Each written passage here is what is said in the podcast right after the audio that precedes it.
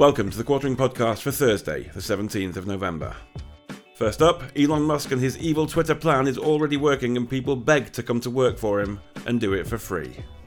Well, it seems like uh, all anyone's interested in right now is everything going on at Twitter, and I actually understand why. I mean, we have a situation where uh, you have uh, uh one of the biggest pillars in communication that's been under the thumb very clearly of one political party, serving one political party, suddenly being liberated, seemingly.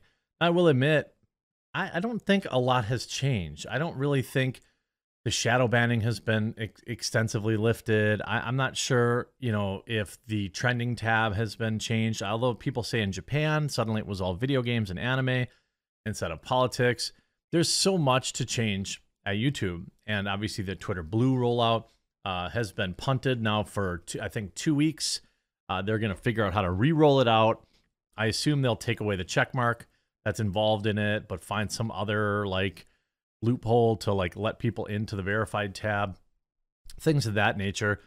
But I wanted to kind of highlight just how Elon's kind of done with this stuff, this entitled entitled brats, um, and also how his push for culture change is already attracting top minds, which is exactly what he wanted to do. People like literally. Uh, just a few minutes ago, uh, somebody posted this letter that everyone said was like, "Oh, it was so evil," you know, blah blah blah. Dude's like, "Hey, I'll come work for you for some big like. I'll, I'll show you. I'll show you." But first, I want to show like where Elon's head is at. You know, he's so done with like these uh, entitled brats that like a lot of his tweets have just been like, here's libs of TikTok writing how it started, how it's going, showing Sachi McCall, uh, the Twitter employee yesterday who was fired for saying, you know, kiss my rear, Elon. To which Elon replied, a tragic case of adult onset Tourette's. Uh, it's exactly what I was talking about. Like th- th- these people talk like cartoons, uh, and you see, uh, this is how you know it's good. He's pissing off all the right people. In fact, uh, last night I, sh- I posted a screenshot of uh, Taylor Lorenz uh, getting mad by tweeting Elon is now hanging out in the libs of TikTok replies, making ableist comments and bashing his former staffer.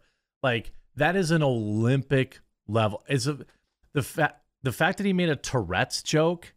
Uh, I don't think even people with Tourette's w- would be offended by that. You know, it's not. It was like the tamest of jokes ever, but she has to do like Olympic Olympic level uh, reaching to find a way to uh, uh, be offended by it. Then you have stuff like you know, uh, popular opinion. Elon Musk is the founder of PayPal and Zip2 has a pretty good understanding of internet, to which he replies, Starlink is rebuilding the internet in space. So maybe I know slightly more than some guy who wrote code for a website. Um, just absolutely putting he's just he's just done. He went on like a late night tirade. Even seeing here, actually Kyle uh, Rittenhouse tweeting the seething irrational hatred coming out of the misinformed haters is peak. Then you see this person, FBI panty raid, uh, Uh, Kyle, did you notice your negative replies are almost exclusively from unverified handles? All blue checks are positive. Elon Musk, you should use this as your bot detector. And of course, he replies, interesting. So in, in the same night, he is on Kyle Rittenhouse's thread, libs of TikTok. Um, he's saying, you know, la- just laughing at the unhinged meltdowns of former employees and it's all on purpose. It's all on purpose. Like it just it just is. You know, punting relaunch of Blue Verified to November 29th to make sure that it's rock solid. Um, and a lot of people, you know, hey, look, I'm in the replies. I would absolutely love for Elon to notice me, senpai. I think I could provide some real good thoughts on uh, monetization and, and how to attract YouTubers. Now, here's where things get interesting. Here's George Hotz, uh, who apparently is the president of comma underscore AI and the founder of tinygrad.org. Quote tweeting uh, Daniel Sullivan saying, Here's a text email that Elon Musk sent to Twitter staff overnight, which is essentially the fork in the road email, which I covered earlier today. Essentially saying, look, if you're not going hardcore, then, you know, you're gone. You know, please resign. Uh, and by the way, if you haven't yet, please do click that red subscribe button down below or green or whatever color it is wherever you're watching this video. I would greatly, greatly appreciate it. It makes finding my videos easier and it lets YouTube know that uh, people are interested in my channel. So he then follows it up and says, I'll put my money where my mouth is. I'm down for a 12 week internship at Twitter for the cost of living in San Francisco. It's not about accumulating capital in a dead world, it's about making the world alive. And then Elon Musk says, Sure, let's talk. He says, Cool, my phone number hasn't changed. I'm not the guy if you want long term stability, but I really enjoy driving into a complex, diving into complex code bases. And I think I could help document and clean up some of those 1,000 microservices in 12 weeks. Reverse engineering. That is kind of a baller thing to say. Like he's still got his number. Like Elon's got his number. But like that that that's it working. You know? And then you get the other side of the coin where you have like Casey Newton who works for what? Platformer and New York Times, garbage and garbage. Uh well Platformer I think is just uh like a Substack thing. Uh, Twitter and uh, engineer Eric Frohnhoefer was fired for correcting Elon Musk. Well, I think it's a little more complicated than that. I talked to him about Twitter's culture, Musk's paranoia, and whether the service will crash and burn. I'm pretty sure it's not going to crash and burn. It's also been several weeks since he took over. And again, as I've mentioned before, I don't really notice any difference. You see, Brian Barrick, he literally said it was unfortunate that he wasn't laid off just a week prior. He didn't want to be there, and that's what got him fired. If you were a new CEO and saw that tweet, you'd fire him too. How many CEOs do you see having internal conversations being published globally on a public pl- platform? Well, I don't know, maybe. Like, I, I don't even understand. Like, you know, I don't care about this guy because he got what he wanted. Now he's getting this a bunch of cowards fired Twitter engineer blast Elon Musk and company. A Twitter employee was fired by tweet after criticizing Elon Musk ripped the billionaire and his advisors as a bunch of cowards. Yes, I know you are much smarter and more intelligent than Elon Musk, I am sure. Former Twitter software engineer Eric Frohnhoefer received a pink slip Monday after he engaged in a war of words with Musk on the platform. The dispute began after Musk tweeted an apology for Twitter being super slow in many countries and attributed them to poor app function. Now, I get why he was like sensitive about that because, you know, it's his baby. He's responsible for it. And then his boss is like, yo, you suck at your job. I 100% get it. I understand. But in the real world, you got to just not really, you know, you just keep, grin and bear it. Or you do what he did and you get fired. I think there are three reasons the app is slow. He talked about that. Must did not responded to the thread, but later confirmed that he had fired Frohnhoefer with a two-word tweet. He's fired. The Twitter is the the CEO has since deleted the post. By Monday night, Frohnhoefer posted a photo showing he'd been locked out of his laptop. Um, yeah, that's like that's the thing. We regret to inform you your employment is terminated immediately. A message to fired employees reportedly said your recent behavior has violated company policy. Another of the fireworker software engineer, Yao Yue, had, quote, pushed back on Musk's tweets, blaming performance issues on Twitter's architecture, architecture according to Newton. After 12 amazing years, three weeks of chaos, I'm officially fired by Twitter. The engineer, the fired engineer wrote on Twitter, never expected I would have stayed this long, never expected I would be this relieved to be gone. I mean, that's a cope, right? That's a cope. 12 years at Twitter, you're probably making a fortune you're probably making the kind of money that you're never ever going to touch again. Because Silicon Valley is, you know, maybe they could go work for themselves, I suppose. But there, there's a reckoning happening in Silicon Valley right now. Uh, there's no denying it. The layoffs are happening everywhere Stripe, Patreon, Twitter, Facebook. The list goes on and on. And it's only going to get worse. You're going to see more layoffs before the end of the year, and then certainly more in quarter one. Again, this is about Elon changing the culture See, Elon attempts hardcore culture reset at Twitter. Will employees buy in? I believe they will. I believe the ones that he wants to will. The other ones will get a free paycheck for three months and time to go find another job. I'm not sure that now is going to be a great time to be kicking the tires around in Silicon Valley, but if you're good and you have connections, you could probably bounce back. There's lots of companies that do similar things to Twitter and um, maybe they could go work for Mastodon or or somebody else. And they're not making the same money, but if they're good, they could find work. Or of course, as the left always says, they could just make their own app. And next up today, woke Black Panther Wakanda Forever fails at the box office. Another miss for Disney. We are now into the second week of Black Panther Wakanda Forever, the best movie ever created in history. Um, and I think it's time to start looking at how the box office looks. And there's been some interesting uh, commentary around whether or not the movie was a flop. Uh, I don't think it was a flop. I think that that's probably not a fair assessment of it.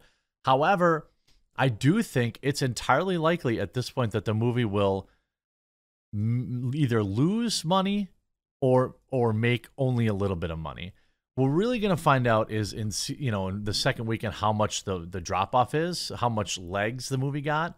Um, the audience really loved it. Audience score on Rotten Tomatoes is a 95%, uh, even though the critics actually only gave it an 84%. But there's some very interesting demographics and money uh, conversations to be had about exactly where the MCU is.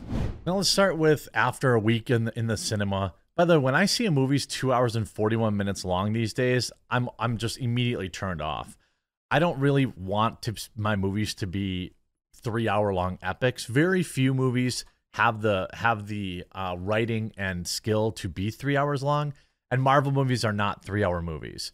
You want to talk about Lord of the Rings? Okay, but even you could look at Return of the King, and I thought even that movie dragged on. So I mean, you've got to be you've got to have a tight tight tight 3 hours if you want to score even endgame dragged on at times so i mean i don't think marvel has really earned this 3 hour runtime b- stuff that they do but that's just my opinion um the critics gave it an 84 which is mu- uh, vastly dropped from the original black panther movie but the fans seem to love it i i nothing black panther um i mean i like black panther as a character but I knew Black Panther wasn't going to be in this movie. I knew that they were going to replace him with a woman, uh, and I wasn't interested in that.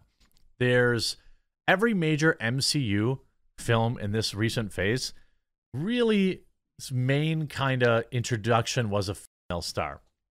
Uh, you had uh, Lady Thor in Thor: Love and Thunder, and by the way, I love Natalie Portman, but her performance in that movie sucked she was garbage in that movie. Okay. I don't know if she just took it for the paycheck and didn't care. She didn't bother going to the gym. They had CGI muscles. It was ridiculous. And by the way, her performance was in general bad and the writing was bad. And it was probably the second worst Thor movie I've ever seen. Might have been actually the worst because you don't really have much of an excuse at this point. You know the formula.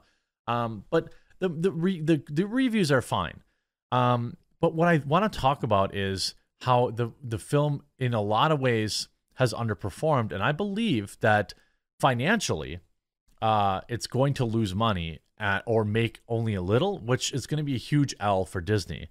Let's talk about some of the woke stuff first of all, and some of the other reasons why I think Black Panther two uh, is going to under is underperforming, and also why the bar is so high. Let's start there. The budget. The budget is absurd. 250 million dollar budget. 250 million. Wakanda Forever uh, doesn't need that kind of budget. Variety, re- Variety revealed Black Panther sequel carries a production budget of 250 million dollars, making it the most expensive film to feature a black lead. Don't care. I don't care about who it features. I'm talking about the money that they spent on this movie. Doesn't look like 250 million either. But anyway, so then the widely accepted formula this isn't my formula, this is the film industry's, right?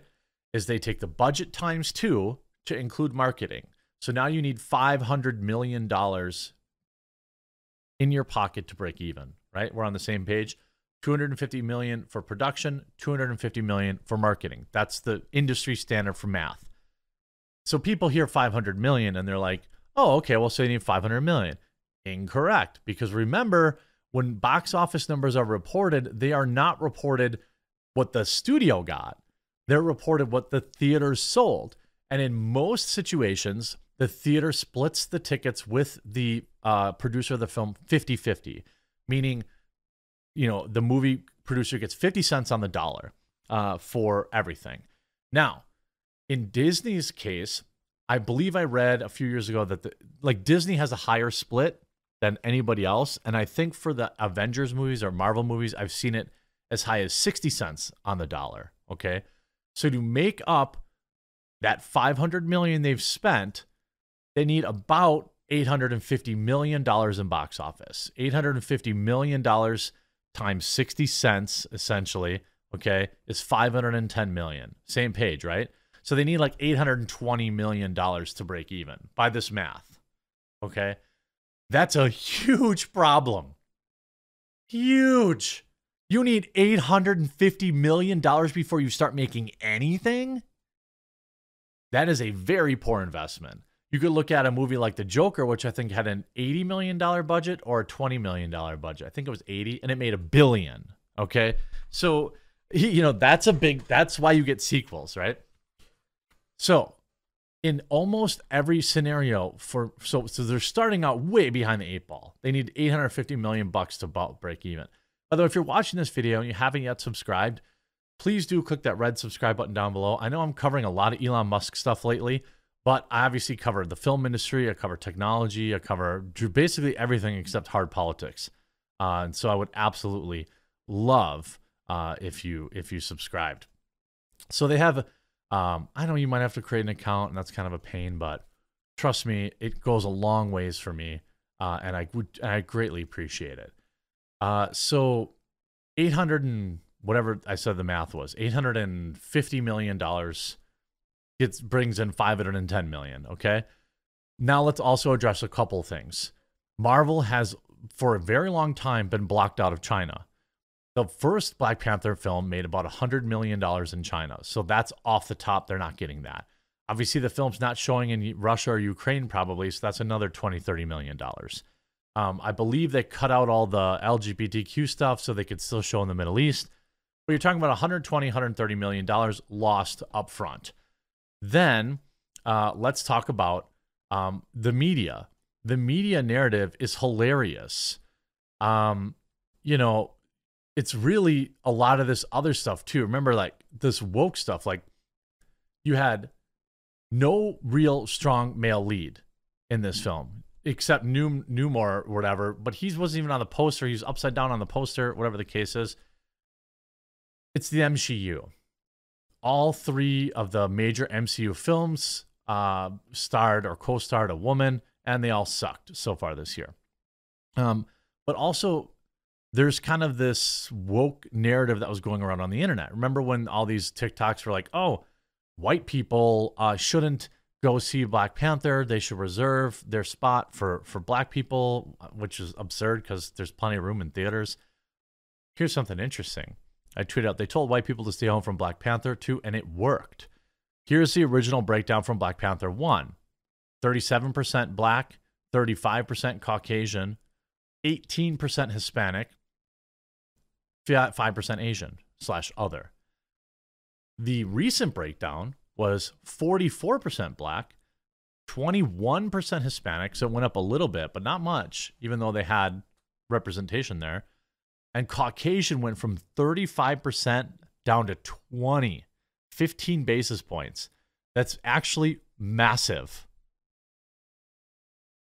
Now, there's a lot more, of course, maybe white folks were more tied to Chadwick Boseman and tied to Black Panther in particular.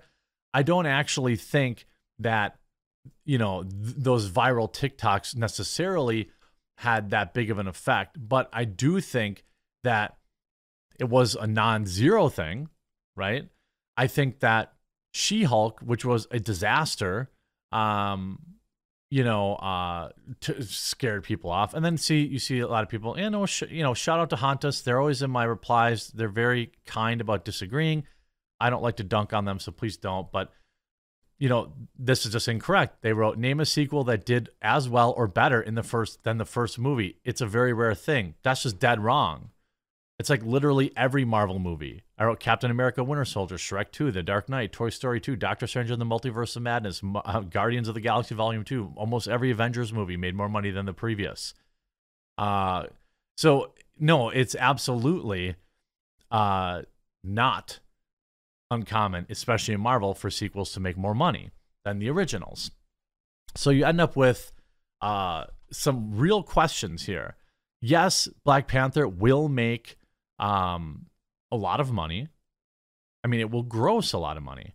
You see, the original Black Panther dominated during its theatrical run, ending with 700 million in North America and 1.4 billion dollars worldwide. But we also know uh, that Black Panther Wakanda Forever is underperforming in international markets. There may be, you know, a reason for that. It's tough to know for sure. I mean, obviously, losing China is relevant. I actually don't think that Black Panther 2 was a, uh, you know, a terrible movie. I just think that it wasn't very good. And I think that, I mean, I think it was a, an average Marvel movie, which is what Marvel puts out. But I think ultimately there is Marvel fatigue, and the media is doing everything it can to spin this. But when you actually break down the real numbers, 750 to 850 million dollars to break even, I mean, they'll talk about it making a billion, but I, I, think there's a lot of worse. There are a lot better investments than spending 850 million to make a hundred. That's a really low return on investment. I mean, it's still a hundred million dollars, but you know, Chadwick is gone. That's a big draw. Um, the rest of the crew not really, uh, you know, as important. You know, I, I think um, you say strongest Latino in Marvel got beaten by a six, 60 pound skinny girl, then got his people colonized. I mean, there's also some questions about how they view uh, Hispanic people or Latino people uh, in this film. Uh, people, there were articles talking about it being, quote, too woke. I think that also the existence of Disney Plus probably mutes people from going to the theater. I mean, remember that, you know, the very same people who love those lockdowns you know, there will be people that will never, ever want to go back to the movie theater because they're too afraid to. Um, will Black Panther make a lot of movie or make a lot of uh, money, earn, gross a lot of money? Yeah.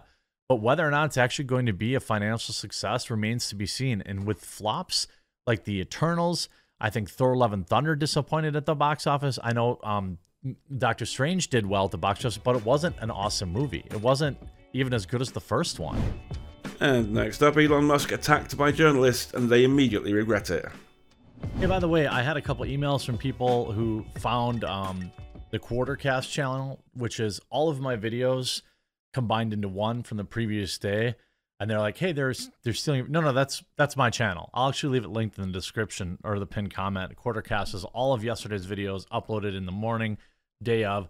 Uh, this may shock you, but it's also up on Spotify, Android, and every podcast uh, uh, network available.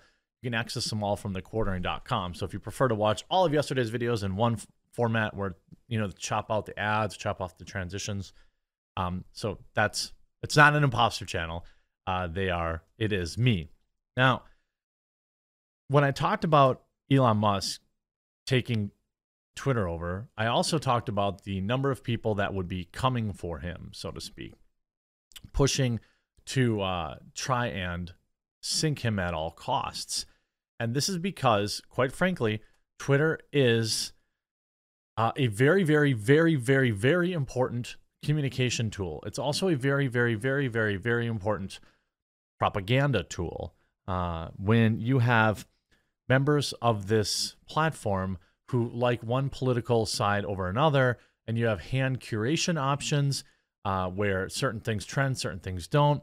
You have um, judgment call decisions on who gets banned, who doesn't get banned, um, and they all seem to go against one side of the aisle.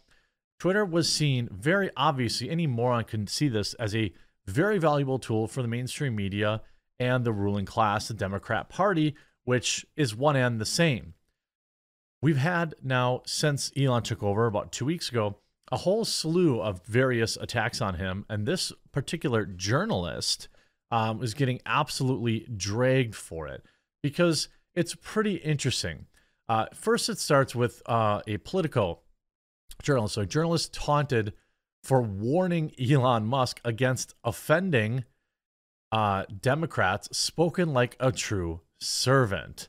I mean, th- th- this is where it starts. So, Politico White House editor and MSNBC contributor Sam Stein uh, was slammed on Twitter after he appeared to warn Elon Musk against criticizing powerful Democratic politicians.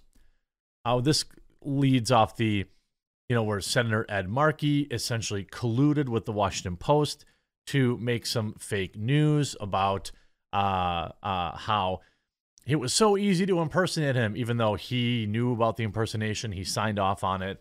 It was just done to smear Elon Musk.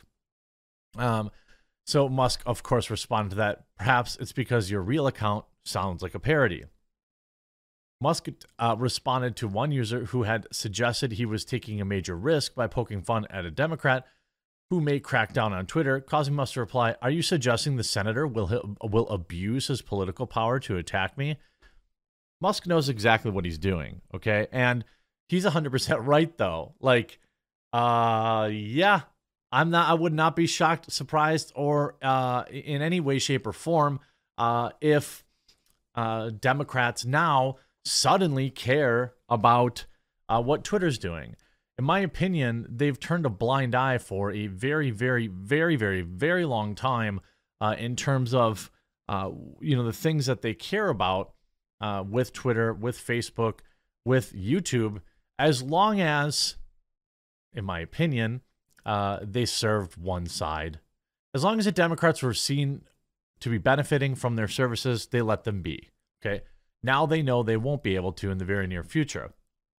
Now, Sam Stein uh, then said Stein was another source that floated a warning, tweeting, always risky to attack members of Congress. Attack. All he did was meme on him, by the way. Especially risky with Dems Uh, assured of Senate power. Curious play by Musk here. He has many interests before Congress.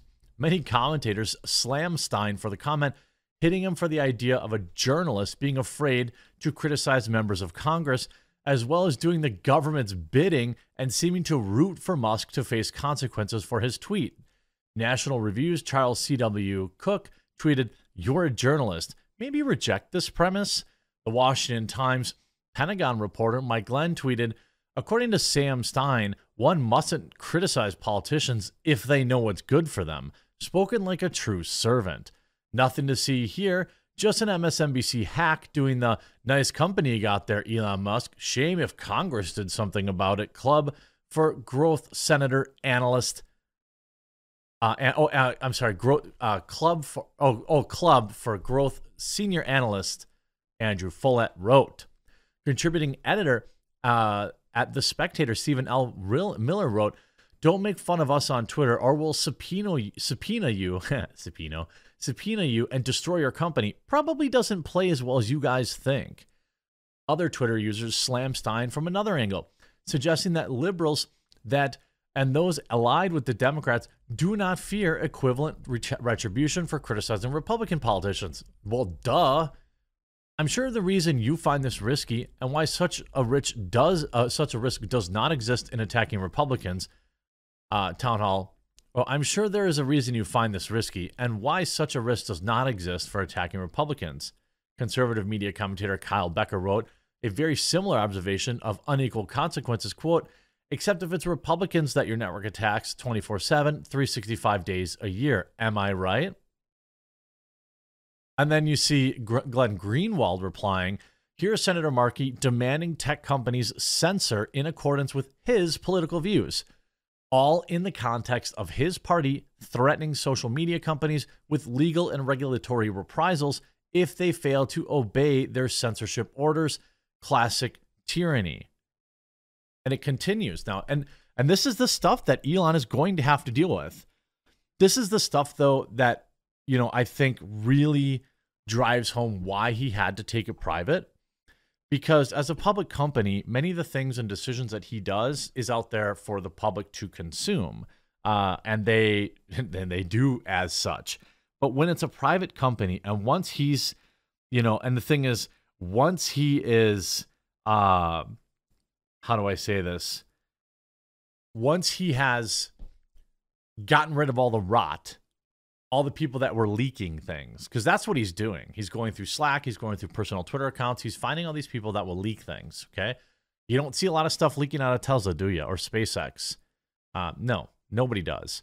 Um, I can't even get an email response when my Starlink dish will be here, and I ordered it months ago.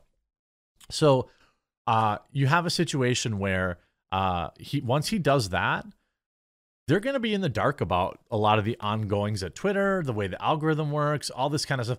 Suddenly, you're going to see Democrats very interested.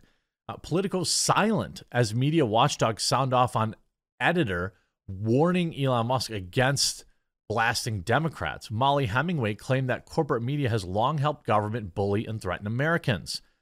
Politico editor and MSNBC contributor Sam Stein was flamed for warning Elon Musk against criticizing Democrat politicians, and now prominent media voices are sounding off on the widely discussed Twitter exchange.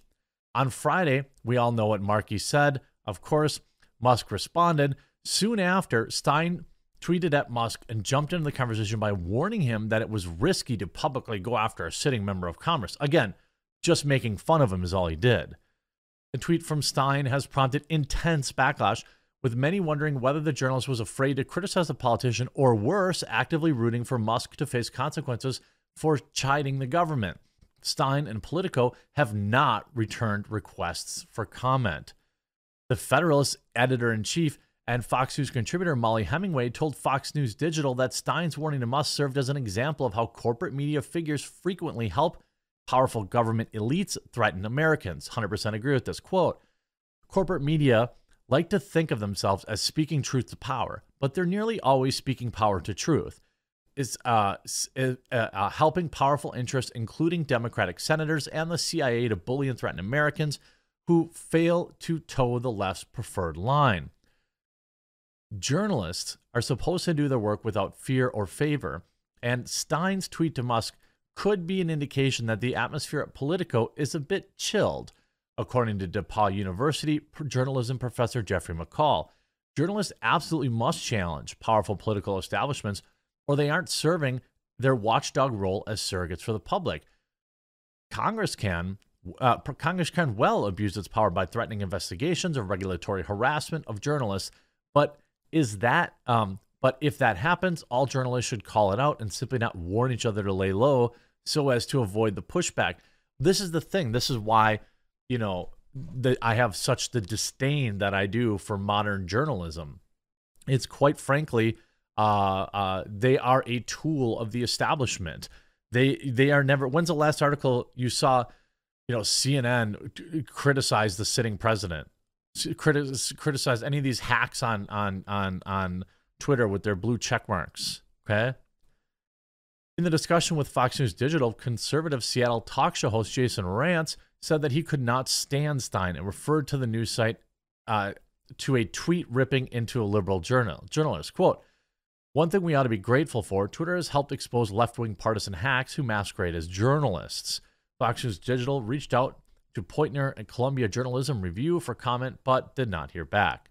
Joe Concha, a Fox News contributor and media politics columnist for The Hill, questioned whether Stein would have made a similar comment if Musk were uh, if it were a Senate Republican rather than a Democrat. Ask yourself this: Would Sam Stein be warning Elon Musk against defending a Senate Republican if the shoe was on the other foot? Of course not. R- rhetorical question, Concha said. And this isn't some blogger, it's the managing editor for politics for a company that bills itself as an objective publication, Politico. Last week, Musk wrote that the media elite would do anything in its power to prevent Twitter from elevating citizen journalism.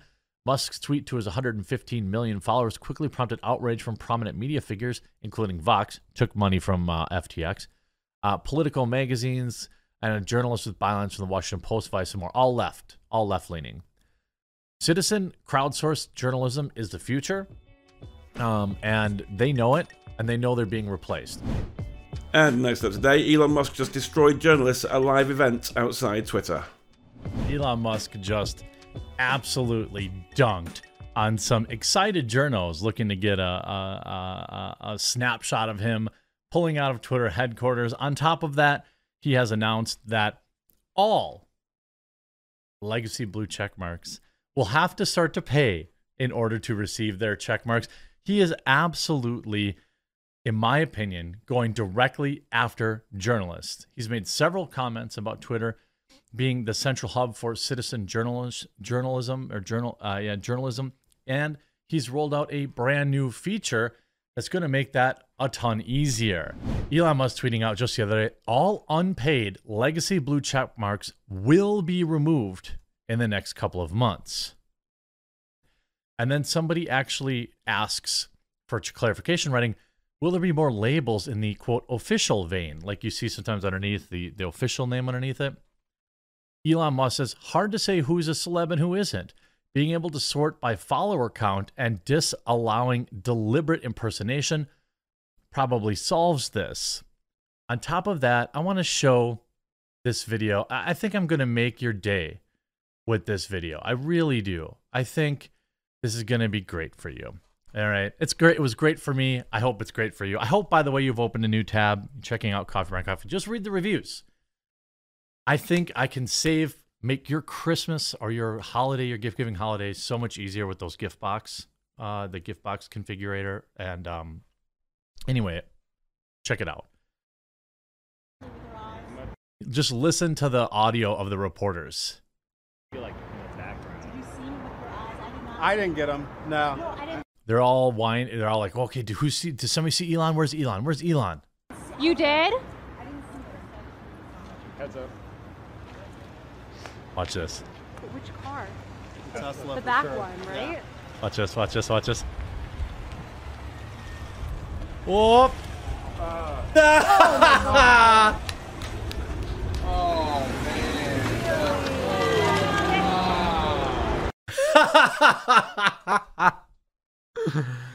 His security detail pulled up and blocked all of their pictures. What an absolute Chad move. Look at this. All right, oh, let's get his picture. He looks like he's in a Model 3 there, actually. And nope. Oh my god. Oh my god. Oh my god. I was standing on this corner to get a picture of Elon Musk, and oh my god. I couldn't do it. He hates journalists. I, for the most part, do. I have not met a good one. I've not met one that I like. I hope that they exist out there because really they're supposed to be the ones that speaks truth to power and helps out the little guy or gal, but they never do. They seem more interested in, you know, pushing their own agendas, which is why this new feature is really going to bug them too. Twitter will ditch the 280 character limit and allow longer tweets soon, says Elon Musk as he continues to make his mark as chief twit. Now, in case you didn't notice, today at 5 o'clock, by the way, Five o'clock today is the deadline for every single remaining Twitter employee to agree to go, quote, hardcore or be fired. I'm sure we'll have a lot of fallout from that. But also, Sydney Watson and I is wonderful. I really want to hit, like, we've been teetering like three to 4,000 live viewers. Really, really want to hit 5,000 tonight. So I think you'll have a lot of fun. It's fast paced. We've got memes, we've got laughs. Anyway, Chief Twit Elon Musk has confirmed that he will be dropping the 280 character limit on Twitter soon. The new social media boss made the announcement this morning while responding to an 82 tweet long thread. Users are currently restricted to tweets of 280 characters. See, here's the thing it used to be 140, right? And then uh, everyone wanted more, so they go to 280. Now you're having all these threads. So there became this thing called Threadreader, which would be it was like an outside tool that essentially would combine all the tweets into like one blog post. Again, Threadreader probably survived with ad revenue by showing ads on those pages. Why wouldn't Twitter do that? This is exactly what I would be thinking about if I were Elon Musk too. So Elon should allow for a thread where you can post and people can just scroll down and read it. Um, his first I'm sorry, users of the uh, users are currently restricted to tweets of 280 characters, but ditching this uh, is one of the long list of promises Musk has made regarding the future of the website. He first broached the subject pre takeover in April when he expressed that Twitter was way overdue for long form tweets. Then, in the end of last month, he replied absolutely to another Twitter user asking if he could get rid of character limits. However, Despite these claims, Musk also revealed yesterday he plans to reduce his time at the company and eventually find a new leader. Well, of course, he's got other companies, but you know, he's going to be spending, I would guess, a minimum the rest of the year, pretty high priority at Twitter because he's got a lot to do. He's made a lot of promises in terms of long form video that could be monetizable for creators. He has moved the relaunch of the blue checkmark to next Friday, and I'm not sure even exactly how that's going to look, how that's going to shake out, uh, what what exactly that means for um, verified checkmarks. Like I said, I have Twitter Blue, so I have the checkmark, but I only got it so I could upload my videos once he allows for monetization, which really hasn't happened. I've seen some Twitter users have ads on their Twitter videos. I'm not sure how that works. It's usually like a 30 second video from like the NFL and it has a stupid pre roll ad on it. I'm just like, no. Um, but I think people would be more forgiving if it's a long form 10 minute video. Um, or maybe I could buy some pre roll ads for Coffee Brand Coffee too. When Twitter first launched in 2016, it was capped at 140 characters, which was fairly restrictive. But again, that's part of the magic, right? Um, however, initial data from Twitter when the character limit was lifted suggested that most Twitter users still post short tweets. In February this year, a respected leaker claimed that Twitter was working on a new feature called Twitter Articles, allowing users to post lengthier messages. James, I'm sorry, Jane Manchun Wong posted a screenshot of what Twitter articles was likely to look like. Uh, I remember this. Here's the thing with Twitter. Oh, they blocked me? Oh. Oh. Um gosh, so many people. Maybe their account's was private. Maybe their account's was private. I don't know. Um now I'm curious. I'm looking. Is it private? Uh no. They just block me. Why? I don't know. Uh, yeah, it says no Twitter articles yet. I, I've said this before that like, why wouldn't Twitter? I mean, obviously, why Twitter doesn't want you to leave the app. So all these people shilling their Substack, they don't want that. Shill, and and that would be you know long Substacks or long form articles. If Twitter rolls in their own type of Substack, they can charge for it uh, or they can let creators charge for it to make a living and then take a percentage of that, just like anybody anywhere else. Then in June, this feature appeared to evolve into Twitter Notes, which let users post blogs up to 2,500 words. That was trialed by a few writers. Notes allowed people to post text videos and GIFs and embedded tweets in a single piece of content and even edit it afterwards. However, the tool did not make it out of testing since prior to Musk's takeover earlier this month, who has since made rapid changes at the company. Part of the thing with uh, all these new features is it seems like for 7,000 employees, nothing ever really gets rolled out. I mean, how, how long were they working on the edit feature? 10 years, it feels like. And it it's so simple. It, it works. Like, I have it because it's on Twitter Blue. Like, I make a typo, I can change it, and then somebody just clicks the link and they can see what the old tweet was. That way, people can't get away with, you know, shenanigans or something like that. Um, you know, so character limits, I think, is definitely part of it. I'm not sure that that's, I think that's probably a bigger part of the monetization plan for Elon as opposed to like any short term type stuff. But it's going to be interesting to see. Uh, and the more he goes to war and promotes the idea of citizen journaling, journalist, journalship, journal, journaling, journalists, citizen journalists. You know, when you look at Elon, um, you know, well, he left. He disappeared on me. So he even said earlier today the FTX meltdown is incomparably faster and better quality. Coverage of the FTX meltdown is incomparably faster and better quality on Twitter than old school media. 100% agree. Like he knows the power of citizen journal journal journalism. There's a word. Why can't I think of that? Um, so we're going to see what happens next Friday with uh, Twitter Blue. We're going to see if he actually starts to roll here. Twitter is all the news. That was on November 15th. So I think he sees it. I think this is his vision. And last up today, Dave Chappelle tricked SNL staff, and he's the GOAT for this one. There's been uh, some interesting little nuggets of information that have re- uh, rolled out after, in the days after Dave Chappelle's um, monologue for Saturday Night Live. A monologue that uh, ruffled a lot of feathers, but to me was pretty middle of the road. I think people are being extraordinarily sensitive, um, in particular around any jokes that involve anything even tangentially related to Jewish people, even if they seem to be lighthearted or it, it just seems like everyone's gotten extremely sensitive about it.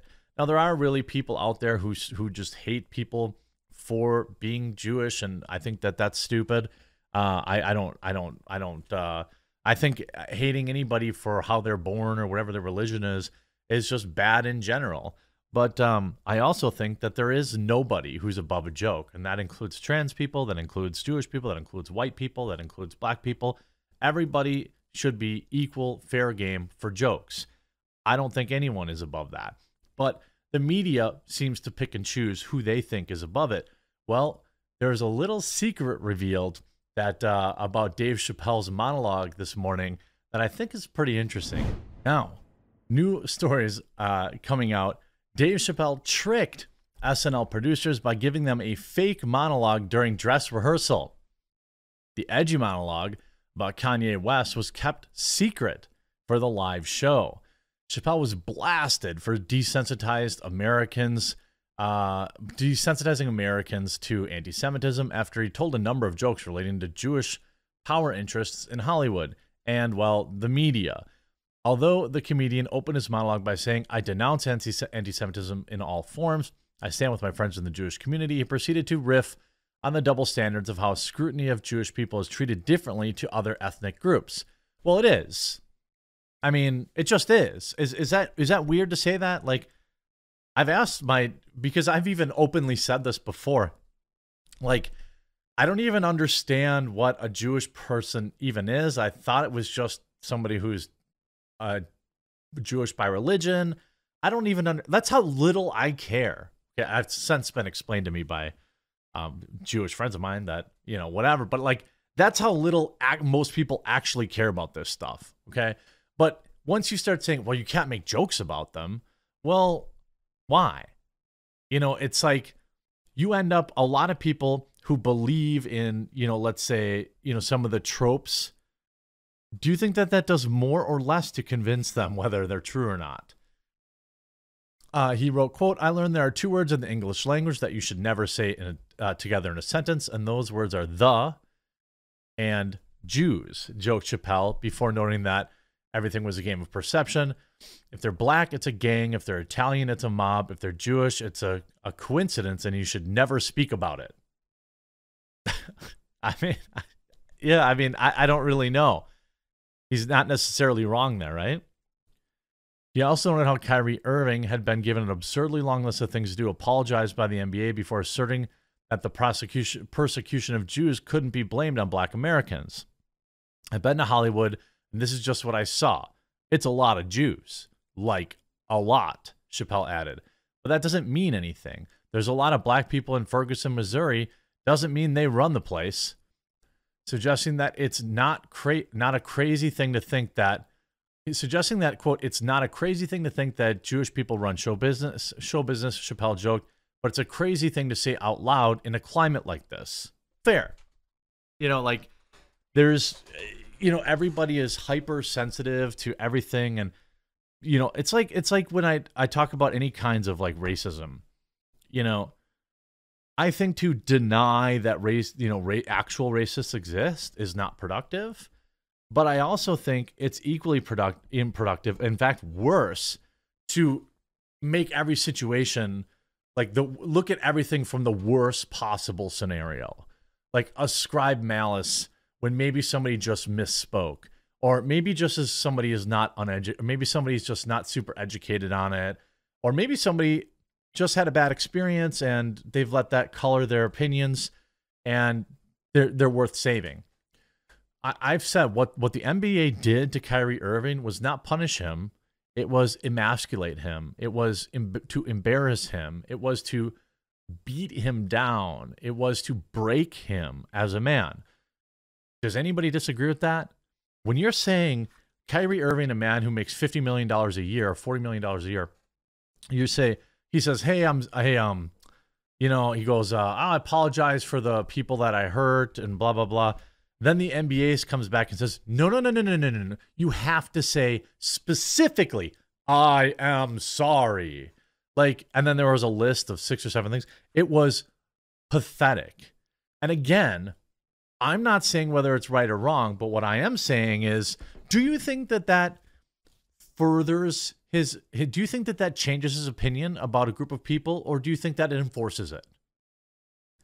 It'd be like somebody um you know like I, don't even need to give an example. It's a perfect example. And I think I'd be sloppy if I just because I record everything off the cuff, so it'd probably be a bad example, but the fact that you punished him so severely and you broke him as a man and you try to take away his masculinity is probably not making him love Jewish people more. Is that is that crazy to say? It seems crazy to say it out loud, but it's just not I mean like I don't I mean you get enlightenment through education, not through beatings. Public floggings essentially is what what they did to the man. And I don't agree with what he did or said or the movie. Okay? I'm just a human looking at how they did another human how they how they how they punished him. It was shocking to see, and you started to see even members of the media start to come around. Even like Shannon Sharpe, who's this kind of a woke uh, media type, former tight end for um, Hall of Fame tight end, but uh, he even he was like, "Yo, come on, like this is enough." Like he said he and all this for sharing a link. It wasn't like he said something or he went on some sort of. So I mean, anyway, the Daily Beast immediately accused Chappelle of echoing Ye's anti Semitism, while the ADL Jonathan Greenblatt asked, Why are Jewish sensitivities denied or diminished at almost every turn? They're not. Look what they did to Kyrie Irving. Look what they did to Kanye West. They took everything from him.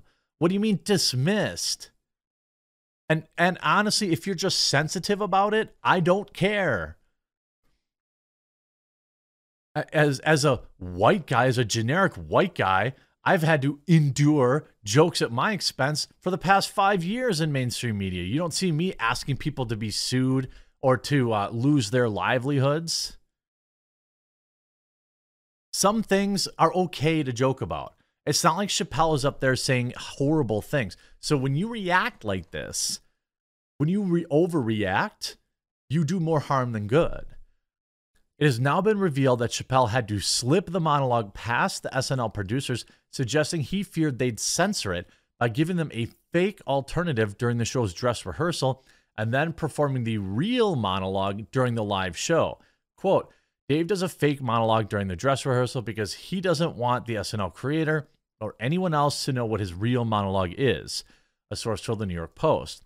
During dress rehearsal, Chappelle also apparently told a joke about an SNL writer who refused to work with him on the show due to being offended over the comedian's previous phobic jokes. As Chris Menahan wrote, Sarah Silverman joking about uh, ending our Lord and Savior Jesus is just good, clean fun, but Chappelle jokes are hate and anti Semitism. Yeah? I mean, right? I, I, I think, by, by the way, both jokes should be allowed. Okay? Then Jerry Seinfeld you know, on Dave Chappelle. So they go to then the prominent Jewish comedians, which was Dave or Jerry Seinfeld, and then it was some other Jewish guy. Was it Jon Stewart? Is he Jewish? I, I don't know. I know Seinfeld is. But like, and they both defended him basically. Jerry Seinfeld on Chappelle and SNL monologue. I think the subject matter calls for a conversation. I mean, Seinfeld made loads of Jew jokes. Loads. In fact, like his parents were like the stereotypical, you know what I mean? Like, what do you mean? He's he's shilling his book essentially, and then he says, a true comic doesn't really care about anything else but getting the laugh. Everything else in human life feels artificial and pointless. There was an interesting exchange in the book where you talk to Dave Chappelle about how Chris Rock has a real edge and he speaks in pronouncements. You referred to his delivery using words like commandments and closing arguments. I really love that idea that comedians have to take regular thoughts and make them more extreme. He writes, Oh, yeah, for that, uh, for sure. In fact, the dumber the idea you're presenting, the more fun it is. I think when it starts to become real or it starts to become this might be an actual relevant thing, the fun is gone. I, I think that when he goes, when he talks about Chappelle, um, you know, the comedians know that you have to make people uncomfortable. And Chappelle knows exactly what he's doing as well. Like Chappelle knows that he can say a few throwaway line jokes and like and get all the headlines. You know, like that, that, that, there's just you see. I was watching Jon Stewart on Colbert, two of my favorite comedians, debate the Dave Chappelle SNL monologue. I'm curious what you think. Quote: I did think the comedy was well executed, but I think the subject matter calls for a conversation that I don't think I want to have in this venue. Okay, so he looks like he was maybe a little offended. I don't know. It's all jokes to me. Um, you know, and I don't think, well, at least any of my viewers who happen to be Jewish probably get offended about Jewish jokes. Like people who are really racist, th- that they're a problem, but like jokes are whatever. Nobody's above jokes. I don't care who you are. I hope you enjoyed this video, and if you did, make sure you leave a like on it, we'll talk to you again real soon.